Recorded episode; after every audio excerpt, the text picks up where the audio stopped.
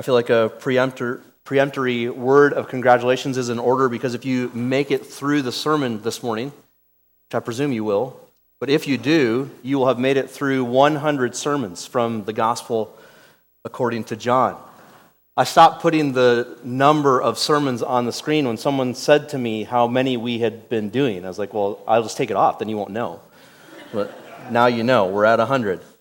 So I feel like if you've been here for all 100, you deserve a I don't know, a gift bag or a pin to put on your lapel or maybe a vacation. I don't know what you need, but what a joy this book has been. I, hope your soul has been enriched and edified and encouraged as mine has been. I had no idea the depths of the goodness and glory of God revealed in this book. Uh, it's been a tremendous privilege of mine, maybe the greatest privilege of my pastoral ministry to study this book. And that's saying something because it's filled with joys and privileges. But what a book. I want to come back one more time to John 17. This is the high priestly prayer of our Lord as he prays for his disciples, he prays for us, he prays for himself as he heads to the cross. We, have kind of picked our way through the parts of the prayer. We've gone verse by verse and we've pulled apart all the different meanings and tried to put it back together in a way that that we can understand and apply. This morning, I want to lay before you some practical lessons on prayer from our Lord. And I've observed a few of those along the way, kind of pointed them out to you as we pass them on the journey. But I want to go back and, and give some concentrated time to, to practical application on prayer from our Lord. And that's a bit of, of a crazy task because you could spend the rest of your life in John 17 and learn about prayer from Jesus. So I've whittled the list down to eight. Uh, these are the eight that stood out to me. Uh, and even with eight, we're going to be flying, as I'm sure you know, to get through all of them. And I won't be able to say as much as I want to about any of them. So let me encourage you as you are listening. If you don't write down all eight, maybe you can write down the one or two that really grab your attention and come back to those because I guarantee you we're not going to give enough time to it here. Maybe you can come back to that lesson and, and think of other scripture passages that would teach you uh, the same truth that we see from our Lord Jesus in John 17. I want to begin this morning by reading the text of John 17. I don't normally do this, and I know you were just standing. But can I ask you to stand with me as we read John 17? I feel as though we're on holy ground in John's gospel. I want to give credence to our Lord and to the holiness of his word in this chapter. John 17 and verse 1. When Jesus had spoken these words, he lifted up his eyes to heaven and said, Father, the hour has come. Glorify your Son, that the Son may glorify you. Since you have given him authority over all flesh, to give eternal life to all whom you have given him. And this is eternal life, that they know you, the only true God and Jesus Christ, whom you have sent. I glorified you on earth, having accomplished the work that you gave me to do. And now, Father, glorify me in your own presence with the glory that I had with you before the world existed. I have manifested your name to the people whom you gave me out of the world. Yours they were, and you gave them to me, and they have kept your word. Now they know that everything that you have given me is from you. For I have given them the words that you gave me, and they have received them and have come to know in truth that I came from you, and they have believed that you sent me. I am praying for them. I am not praying for the world, but for those whom you have given me, for they are yours. All mine are yours, and yours are mine, and I am glorified in them. And I am no longer in the world, but they are in the world, and I am coming to you. Holy Father, keep them in your name, which you have given me, that you may be one, that they may be one, even as we are one. While I was with them, I kept them in your name, which you have given me. I have guarded them, and not one of them has been lost except the son of destruction, that the scripture might be fulfilled. But now I'm coming to you, and these things I speak in the world, that they may have my joy fulfilled in themselves. I have given them your word, and the world has hated them because they are not of the world, just as I am not of the world. I do not ask that you take them out of the world, but that you keep them from the evil one. They are not of the world, just as I am not of the world. Sanctify them in the truth. Your word is truth. As you sent me into the world, so I have sent them into the world. And for their sake I consecrate myself, that they also may be sanctified in truth. I do not ask for these only, but also for those who will believe in me through their word, that they may all be one, just as you, Father, are in me and I in you, that they also may be in us, so that the world may believe that you have sent me.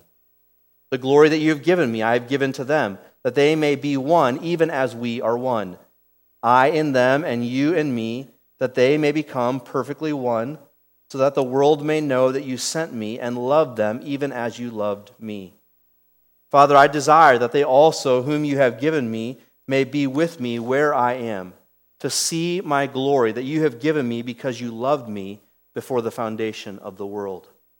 O righteous Father, even though the world does not know you, I know you, and these know that you have sent me. I made known to them your name, and I will continue to make it known, that the love with which you have loved me may be in them, and I in them. Father in heaven, we reiterate the words of your Son, asking you to sanctify us with this truth. We pray specifically as the disciples asked our Lord Jesus. So we ask you now, Lord, teach us to pray. In Jesus' name, amen. You can be seated. Thank you.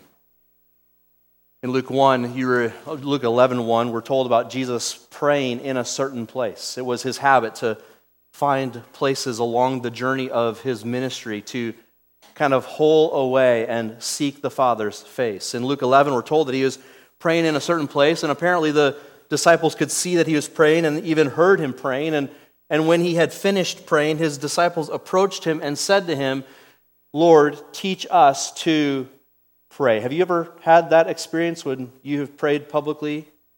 Having had someone come up to you and say, Can you help me know how to pray? No, I haven't either, ever. They heard Jesus pray. They heard him have this sweet communion with the Father. They knew that everything public was the overflow of this private relationship with his Father in prayer. They knew that everything they heard him say publicly was rooted in this deep relationship. They'd never heard anyone pray like Jesus prayed. Not only that, but they'd never heard anyone teach like Jesus taught. They'd never heard someone cut through the smog and the smoke of of the Pharisaical teaching like Jesus had. They never knew another teacher who could slice through the realities of a subject and clear the air and teach with great effectiveness on any given reality. And so, based on his example and on his expertise, they come to him in Luke 11 and they say, Lord, teach us to pray. We this morning are in that same spot, aren't we? There's no greater master of prayer to teach us how to pray than the Lord Jesus. He knows how to do it, and He knows all the ins and outs of it. He lays for us the perfect example, and He has the perfect expertise. And so we humbly come as God's people in this room, and we say to our Lord, Teach us to pray. I wonder, do you crave a deeper, more vibrant more true life of prayer? Do you know the, the rub in your soul of never having really felt like you've prayed as you ought to? Do you know the, the angst in your spiritual man in which you feel like you should pray more? And then the excuses begin. Do you long to know how to pray better? Do you, do you know in the depth of your spiritual being that you feel like there's just more to learn, that, that you could speak with your Heavenly Father more effectively, more efficiently, more relationally, more in union with His will and according to His word. If that is true of you, as I trust it is, then we say together, Lord, teach us to pray. One of the deep concerns we've had as elders in our church family for the last eight, ten years comes up routinely is just that God would grow us in prayer. And we know what that means. We, we know that means God's going to entrust to us some hard things, as we'll see in John 17.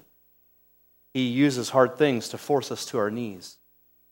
We long for God to, to make us be a, a church family that communicates often with our Heavenly Father in true Christ honoring prayer. I want you to know this morning that God is happy to teach you to pray.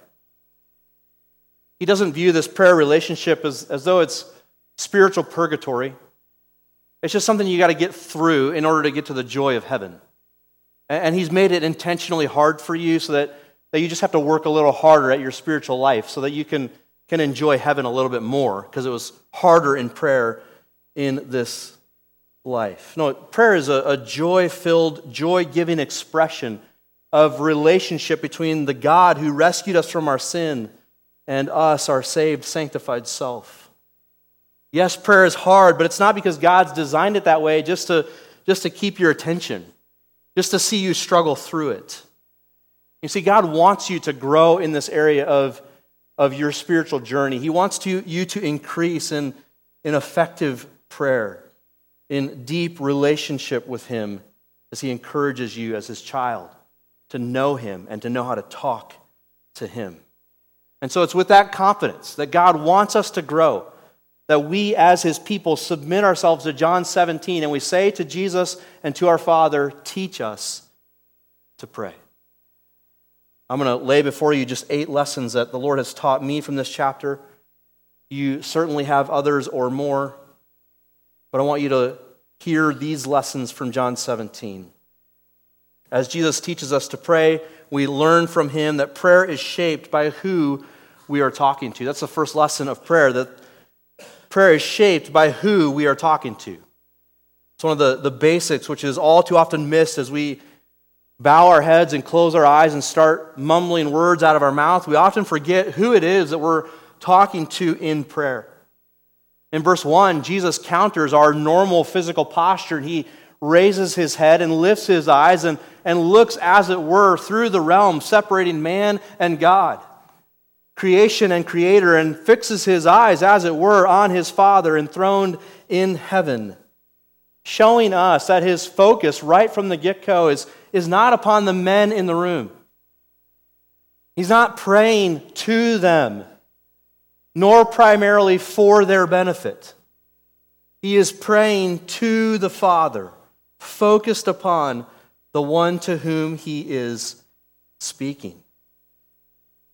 And yet, so often we find this temptation lurking in our own hearts, at least I do, so you can judge me for saying this. But so often when we pray, especially publicly, we see and hear these people who will be listening in on our prayer, and we feel compelled to shape our prayer to them.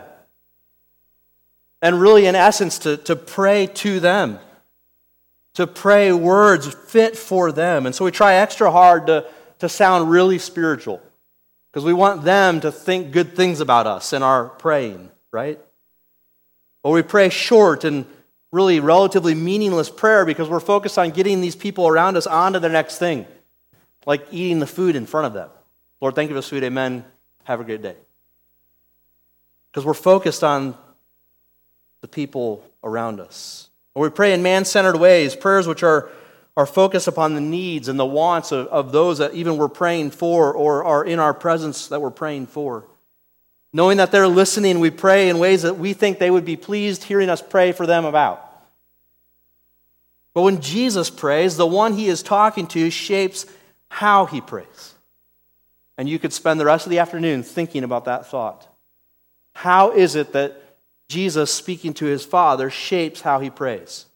Just a few thoughts to get your engine warmed up a little bit. He prays reverently because he is speaking directly to his holy Father. He prays with reverence and awe to his holy Father. He speaks with familiarity of relationship because he's speaking as a son to his loving Father. He speaks to the Father about things which concern the will and the plans of the Father on earth. And so he prays in line with what he knows the Father is planning to do and purposes to do. He prays to the Father for the Father's glory to be seen and for his will to be accomplished. He prays without verbal clutter. He prays without needless repetition of phrases. Did you notice by chance that he doesn't use the word just one time in his prayer? for whatever reason, that's become the, the English verbal clutter in our praying. Or we repeat the name of God over and over and over again as though somehow He's forgotten it. And it's just, it's just our way of catching our mind and helping us think on the next thing. I, I don't mean to condemn us for doing it, I do it too. Even when I'm trying not to, I do it more when I'm trying not to sometimes. But Jesus is, the, the cure to that is not me telling you stop it. The cure to that is to fix your gaze on who you're talking to, to focus on the Father who is hearing you and listening to your every request. Notice that Jesus does not say the same old things about the same old things. Father, be with them and bless them, help them and keep them, protect them, guide them, deliver them, and bless them. Amen. No, he, he prays with intentionality and thoughtfulness and carefulness, laying before the Father things that he thinks the Father actually wants to hear about the concerns that he has. Meaningful request driven by the one he is speaking to. He doesn't thoughtlessly repeat catchphrases that he's heard other Christians pray. He simply and gloriously speaks to the Father. And because he's cutting through all that separates heaven and earth, he prays what he prays in chapter 17. And so the lesson for us briefly is to consider who you're talking to when you pray and then pray accordingly. And I have found it helpful before I start uttering words out of my mouth, whether silently or publicly, to think about who I'm talking to. That the holy God of heaven is bending his ear to hear my request the one who transcends above all that he has made, is enthroned above the heavens, who cannot be touched with my infirmities, who knows everything that is wrong with me and every need I have that I will ask him about, knows the words that are going to come out of my mouth before they ever come out of my mouth. Then I ought, in reverence, seek the face of my Father in prayer. I do not mean to make prayer so scary and and so horrible that you don't ever want to do it because I have to talk to the Father. No, this is your loving, merciful Father who gave his own Son for the forgiveness of your sins, shed his Son's blood so that yours would never have to be. He loves you and he cares for you and has endless compassion for you. He's the Father of mercies and the God of all comfort. He bends his ear to hear our prayer in, in mysterious glory. So go to him as the one who hears your prayer and have your prayer shaped by the one to whom you're talking to. You do this in every other conversation, by the way. You do this when you're talking to your wife. You talk to her in ways you don't talk to other women in the church. You do this when you're talking to your kids when, when they're doing well at something. You, you speak to them in ways you won't talk to someone else's kids because it's not your role. You, you talk, you, you gear your conversation to your employer in a certain way that you wouldn't talk to your coworker. Because there's an office of respect and reverence that they hold in your life. You get the idea. We do this in every other relationship. We ought to do this with God. Consider who it is you talk to. Prayer also is an act of love. That's the next lesson. Prayer is an act of love.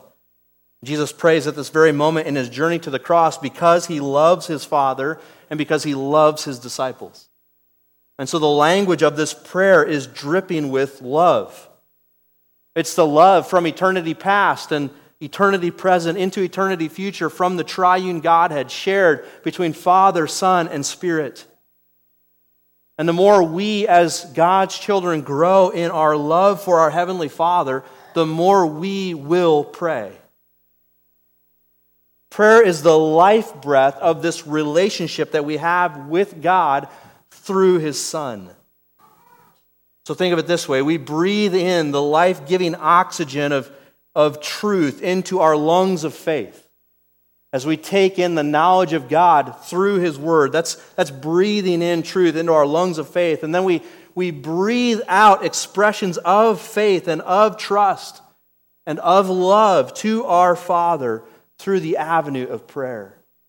Breathe in the word and, and breathe out words of praise and adoration and trust and faith. Prayer is the language of a loving relationship. It's your side of a relationship that God has begun with you out of love. In love, He predestined you, Ephesians 1 said, calling you to Himself through His Son. That loving relationship has as its expression out of you love for Him, primarily, fundamentally in prayer, talking to Him. You know this in human relationships and human parenting. We wonder as parents if our kids love us if they don't talk to us. In fact, we're pretty sure they're mad at us or that we did something wrong or provoke them to anger if, if they give us the cold shoulder and won't engage in conversation.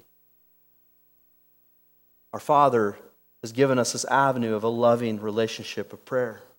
But prayer is also an act of love for others. It's how everything that happened in the upper room was framed by John back in John 13. Verse 1, he says, Now before the feast of the Passover, when Jesus knew that his hour had come to depart out of this world to the Father, having loved his own who were in the world, he loved them to the end. John's telling you in John 13, 1 that everything that follows in 13 to 17 and on into his crucifixion is out of love from Jesus for his own. He had loved these men well. He had faithfully filled his role of revealing the Father to them. And he was about to complete his mission of redeeming them by giving his life as a sacrifice on the cross for them. And that love for them compelled every aspect of his interaction with them in the upper room. He got up and picked up the servant's towel and washed their feet because he loved them. He trained and instructed them and reminded them, especially of the Holy Spirit who had come after him, because he loved them. He reminded them of all that he had taught them because he loved them. And now, as he prepares to leave the upper room and go to the cross as the supreme act of his love for them, he stops and he prays for them because he loves them. This shows us, brothers and sisters, that prayer is an act of love. It's, it's an act of you loving others. That's a, an encouraging and a convicting thought, isn't it? So it's encouraging in that the fuel for our prayer life is the love that we have for those in our lives. So as we grow in Christ and in our love for Him, and then as we grow in our love for other people, we can't help but pray more for them. We're compelled by our love for them to pray for them because we, as we mature in the Lord, we understand that we can do acts of love for them, but those would be far surpassed by God working in their lives. And so, before we even uphold and maintain our responsibilities and our relationships of providing for our kids or exhorting and encouraging someone in the faith or whatever it is, before we even do that, we stop and we pray for them. And we ask the God of heaven to intervene in their lives, even through our role and responsibility, so that they would grow in Him and grow in His love.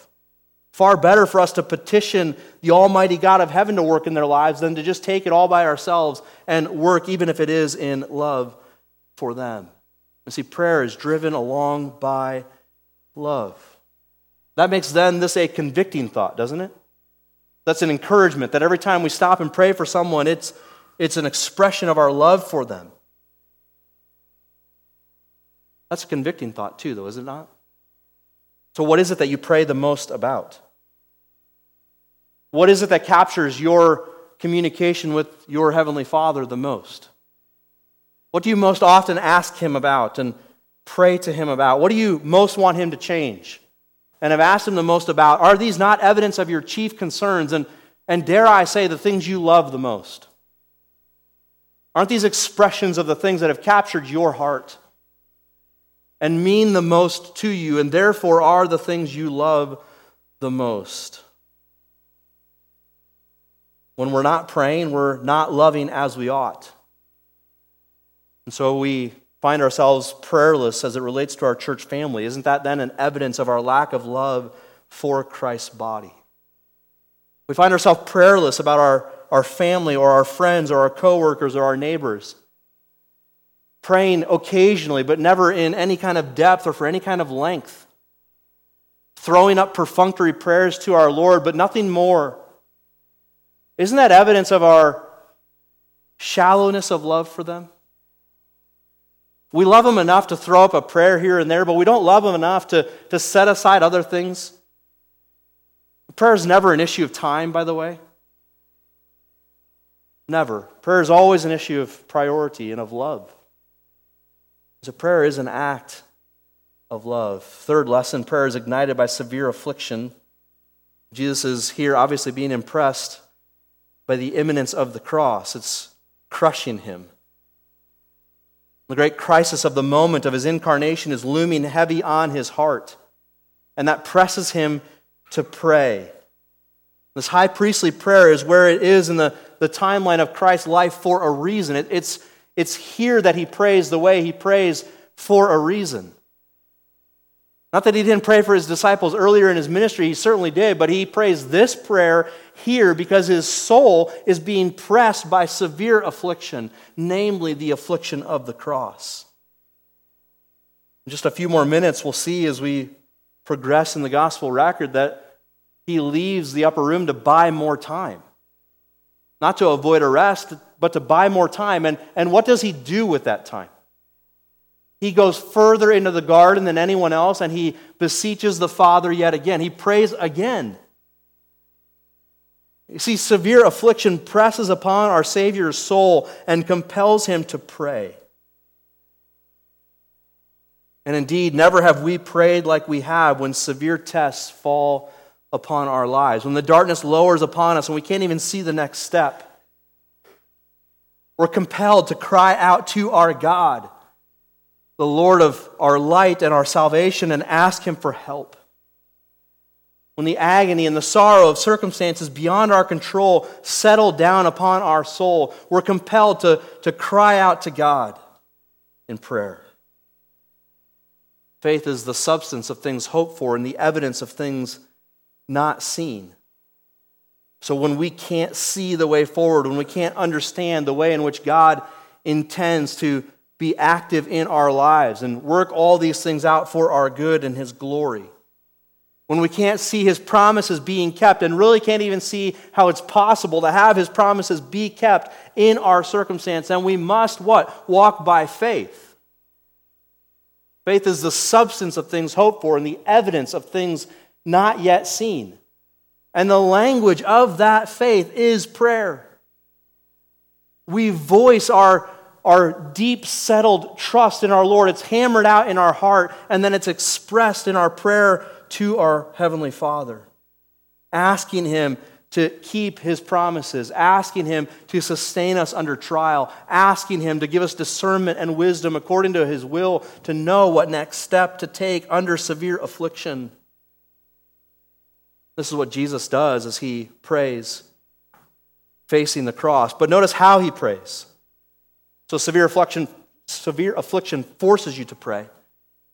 But not all prayers are created equal in severe affliction, are they? Notice how Jesus prays when severe affliction presses upon him. He prays preeminently for God's glory in it all. He starts there in verses 1 through 5 that the Father and the Son will be glorified together through this. He also prays for others affected, verses 6 through 19. He prays for his disciples. He knows that by his affliction, they too will be afflicted. That he, being shamed and rejected and nailed to a cross, they will suffer and endure persecution in this world. So he prays for them. He also prays that they'll be preserved and sanctified and unified. He prays for them with spiritual concern. He doesn't pray for alleviation of their agony. He doesn't pray that God would remove them from the world and all that will come with the, the problems of the world. Rather, he prays that God would accomplish his purposes in them and through them in light of their affliction. Verse 24, he prays and asks the Father to complete the mission.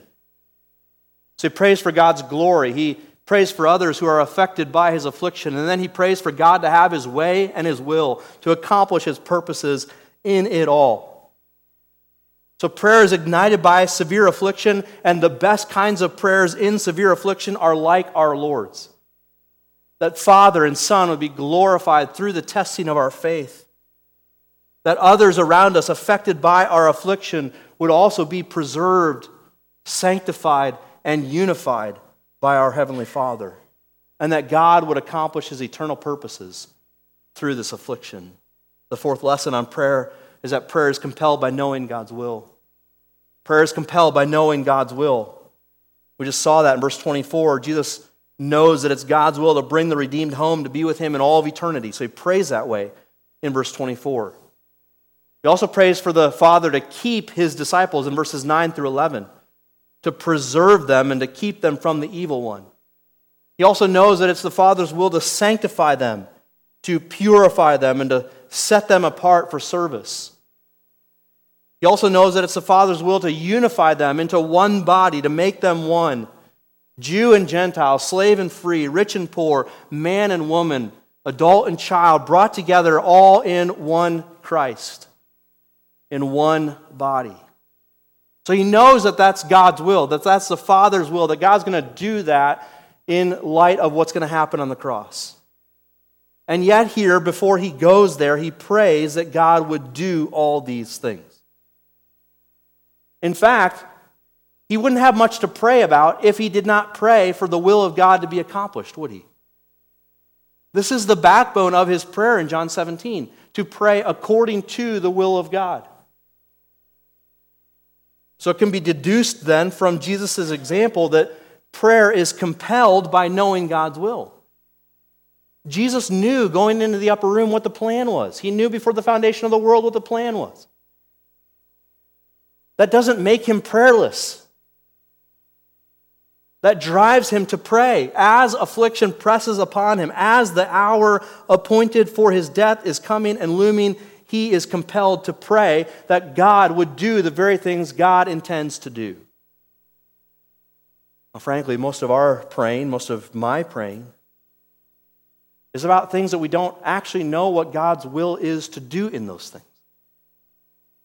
So we're often consumed with circumstantial type things. That God would change this or that, or work in this way or that way, when we don't really know if that is in accord with His will or not.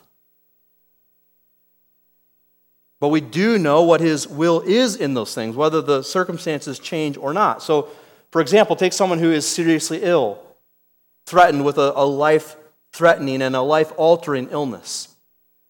Should you pray for the sick? Absolutely. And we're most prone to pray for the sick in categories of things in which we don't actually know God's will about those things. So, is it God's will to heal that person? We don't know. Is it God's will for that person to be brought home to heaven through this illness? We don't know. Is it God's will that the, the treatments they're getting from the medical community would be helpful and that they would not get more sick from the treatments than they do from the illness? We don't know.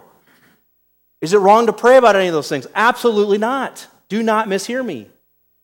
Pray for their healing. James 5 plead with the Lord, the Father of mercies, to shed mercy on them and heal them. But also learn from the example of our Lord Jesus and pray in line with his will more than you pray in line for, with anything else. Well, what would be the Lord's will? Well, we know it's the Lord's will through the testing of this illness to grow and keep them in the Lord, to, to make them stronger in Christ, to preserve them so that they persevere in their faith.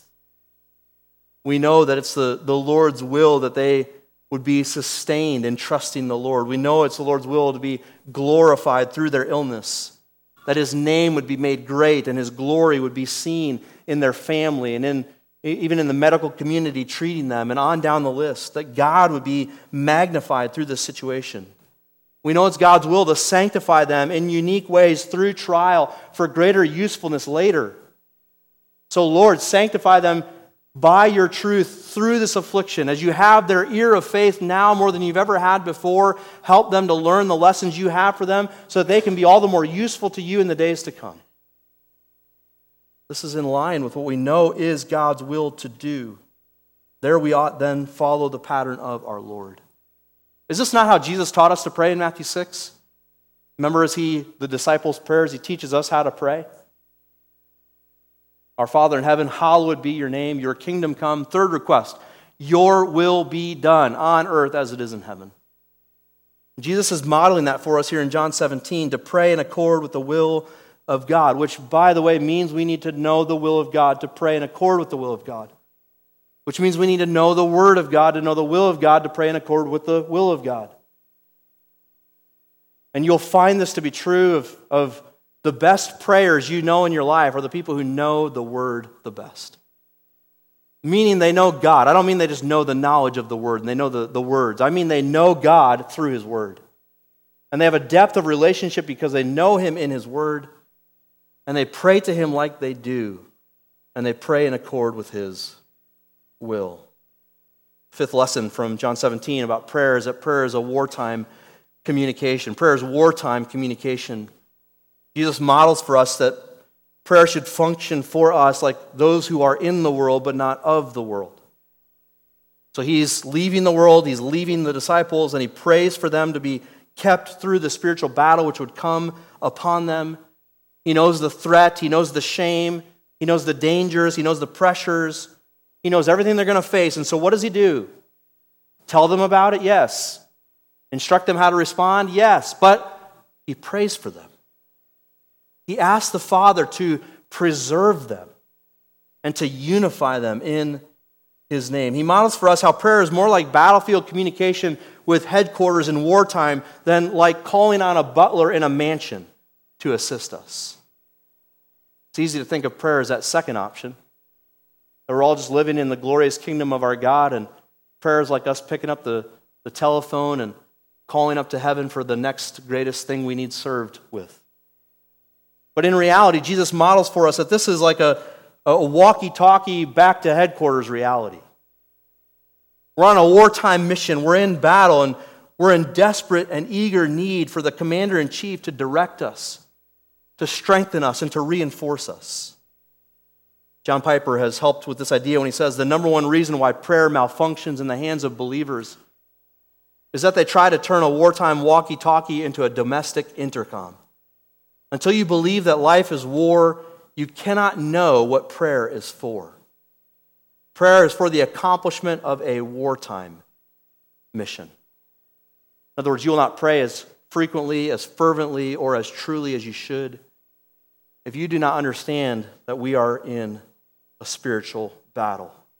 Prayer is wartime communication. Prayer also is the needed posture of sanctification and service. Prayer is the needed posture of sanctification and service. This flows out of that last lesson. We're in a battle, we're on a mission in the world, we're left here by our Lord for a purpose.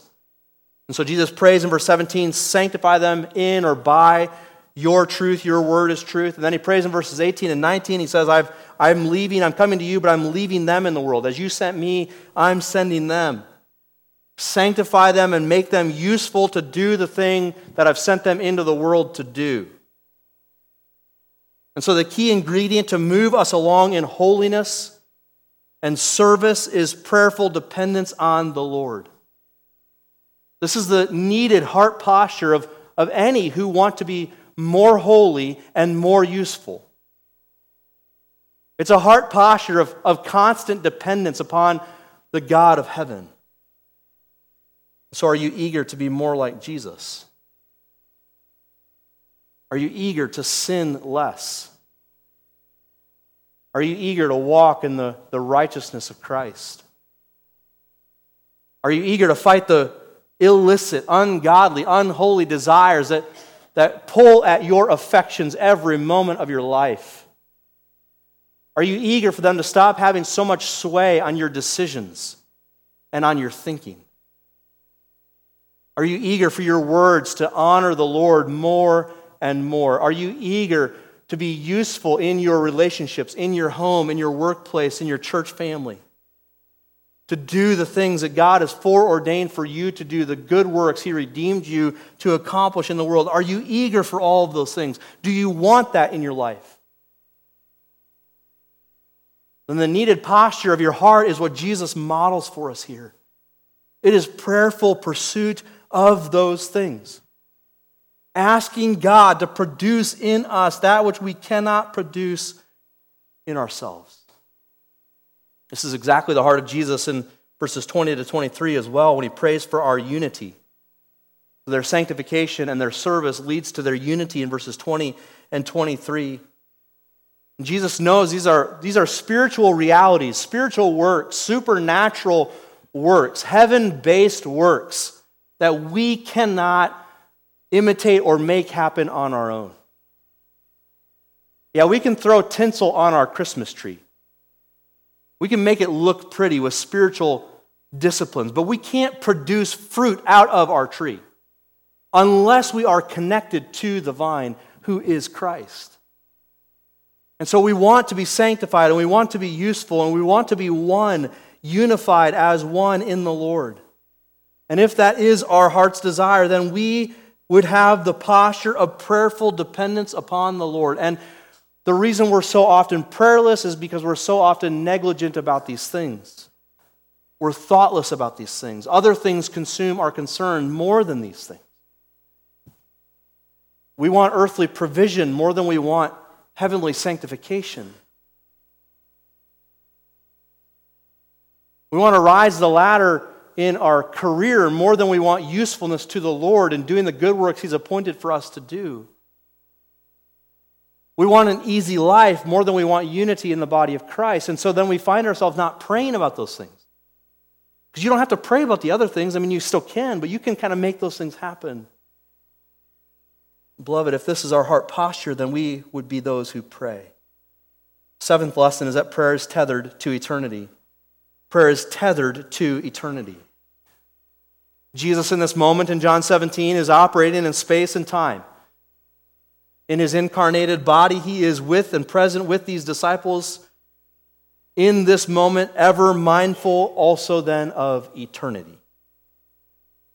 And so, as he faces the greatest possible pressure ever known in space and time, human realities, no greater pressure has ever fallen on one moment nor on one man than that which would come upon our Lord Jesus on the cross of Calvary. And as he sets his sights on that pivotal moment, he looks beyond it. And he's tethered to eternity, which will go on forever and ever. And as he sets his sights beyond the work of the cross into eternity, he prays in verse 24 that God would bring those who are redeemed by his cross work to be with him in eternity to behold his glory. So he's praying before the cross is ever a reality for the eternal accomplishment of that cross work. Essentially, what he's praying for here is his own faithfulness through the sacrifice. Because the only way for verse 24 to be answered is for him to die on the cross. And so he's praying essentially for the eternal outcome that will require a space and time sacrifice of his own flesh. And this is then evidence of our Lord's eternal perspective, which drives his praying. Consumed with eternal realities, he is consumed and concerned to pray as well, which is what is true prayer. It's tethered to eternity, it's carried along by eternal and unchanging realities. You pray because the eternal God will hear you. A God who isn't just tied to, to your moment in time and your particular problem and your particular moment. He's bigger than you and greater than you and eternal beyond you. So you pray to him. You pray because you long for the God of eternal power to work in this moment and for eternity. You pray prayers shaped by the eternal purposes of God. You pray in the moment for God's eternal will to be done. You pray for faithfulness and fervency to be a good soldier because you know that there's an eternal plan and eternal rewards waiting for the faithful all designed by an eternally wise God. Brother or sister, prayer is tethered to eternity. So, to increase in your own prayer life, your own prayer journey, your own exercise of a prayerful heart, you must increase in eternal mindedness. You must think beyond the present. You must get beyond the past. You must see with eyes of faith into the eternal future and, like our Lord, pray in accord with that. So, college students, as you prepare to head back, just to use you as an example, heading off to an amazing experience and opportunity in life, a, life changing experience, a, a pivotal moment in your journey. It is so easy in those, as you face those kinds of things, to get tethered to the most immediate need and to think in terms of and pray in light of what is immediately in front of you. But true prayer goes farther. Faithful prayer in, in loving relationship with the Father goes beyond that. Pray bigger than that. Pray bigger than just getting safely to your college campus. Pray bigger than that your classes will go well. Pray bigger than that you'll just meet good friends when you get there. Pray bigger than that you might meet your spouse when you go. Pray bigger than that you'll learn what you need to learn.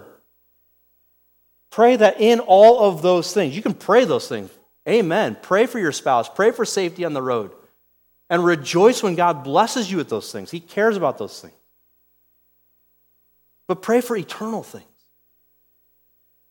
Pray that God, in, in your education, would equip you to be the servant He wants you to be for the rest of your life, whether it's 10 days, 10 years, or 80 years.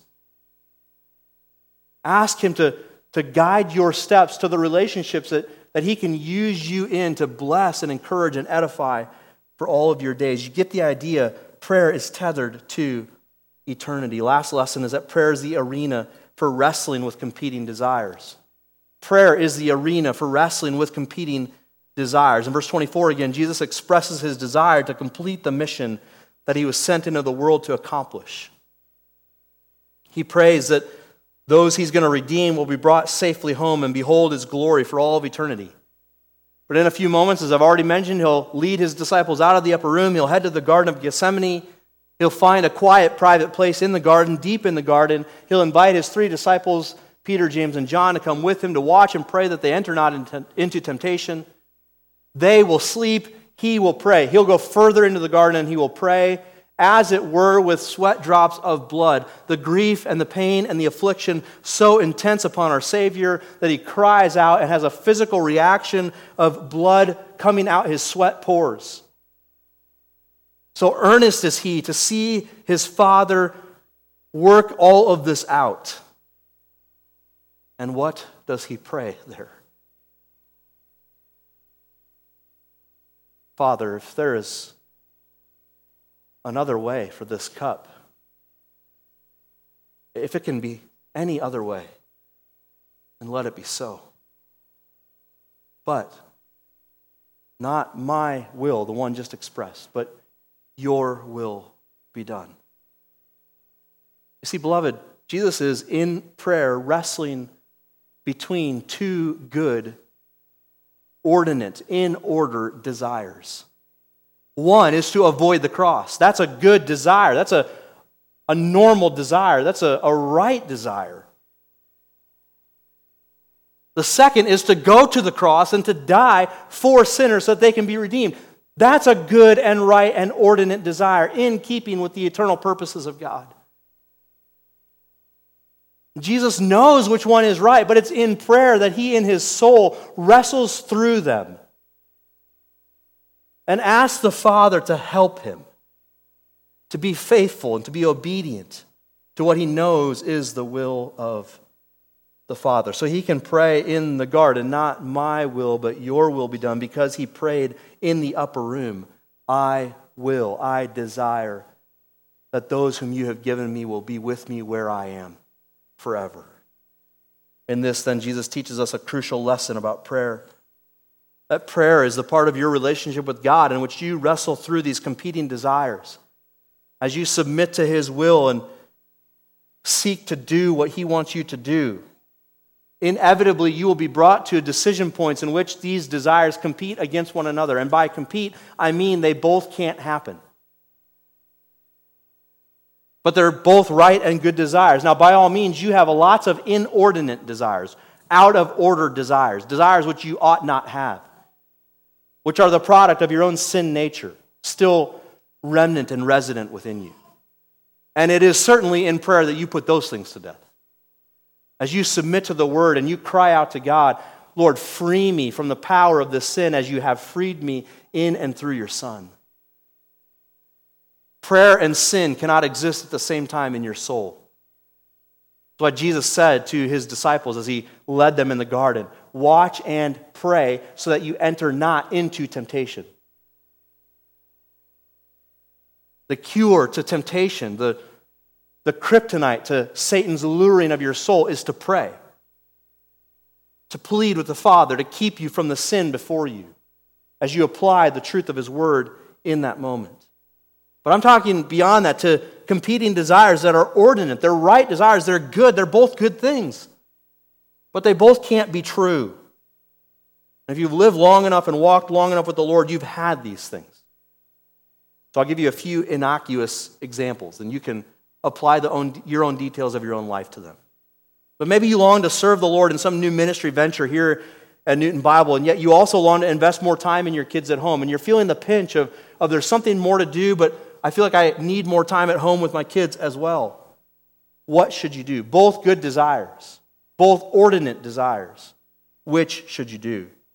Or you desire to be faithful in your family relationships and in your church ministry responsibilities, but you're, you're tired. You need rest. You need refreshment and rejuvenation and, and wonder if now is the time to take a step back from something so as to recover and, and then be more useful in the days to come. What should you do? Or you have the opportunity to give more time to a small group Bible study or, or to some form of discipleship where you know you'll be encouraged and hopefully be an encouragement to others. But you also could use that time created by not doing that to reach out to neighbors in, in your neighborhood or coworkers or friends who don't know Jesus.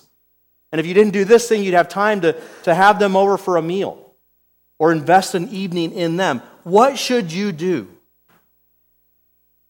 Or you have a surplus of, of finances and you're not sure what you ought to do with that surplus.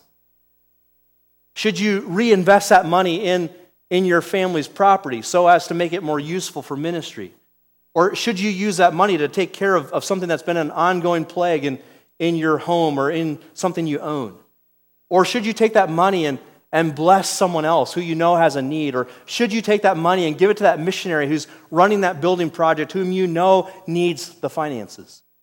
What should you do? All of those are good desires. What should you do? Beloved, what did Jesus do when he had competing desires that were both right and good?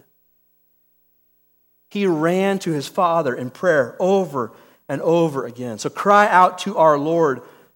Pray for him to lessen one desire and increase another. Pray for him to make clear what would be most honoring to him. Submit your will to him in prayer. Say to him, if there's anything carnal, anything sinful here in either of these desires, show that to me and remove that from me. Cry out to him for clarity and compassion for others.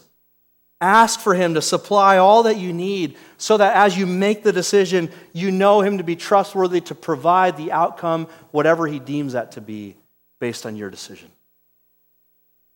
Beloved, we ought learn from our Lord how to pray. So I encourage you in this moment, look at that screen. Look at all eight of those. What's the one that pops off the screen to your eyes? What's the two that grab your attention and you say, I need to think more about that? Will you commit to taking time? I know you've got family responsibilities later today or whatever. Write, a, write yourself a note. And in your time in the Word tomorrow, come back to that thought and ask God to teach you in that category. Let's pray together. Father in heaven, thank you for the example of your Son. Without him, we would be hopeless and helpless. So we praise you for Jesus. Lord Jesus, thank you for your faithfulness, your fervency of, of mission, your clarity of teaching and of example. Lord, we pray that our lives would honor you all the more in the days to come as we grow in prayerful dependence, fullness of relationship, as we love you in light of your love for us. Thank you, Father. In Jesus' name, amen.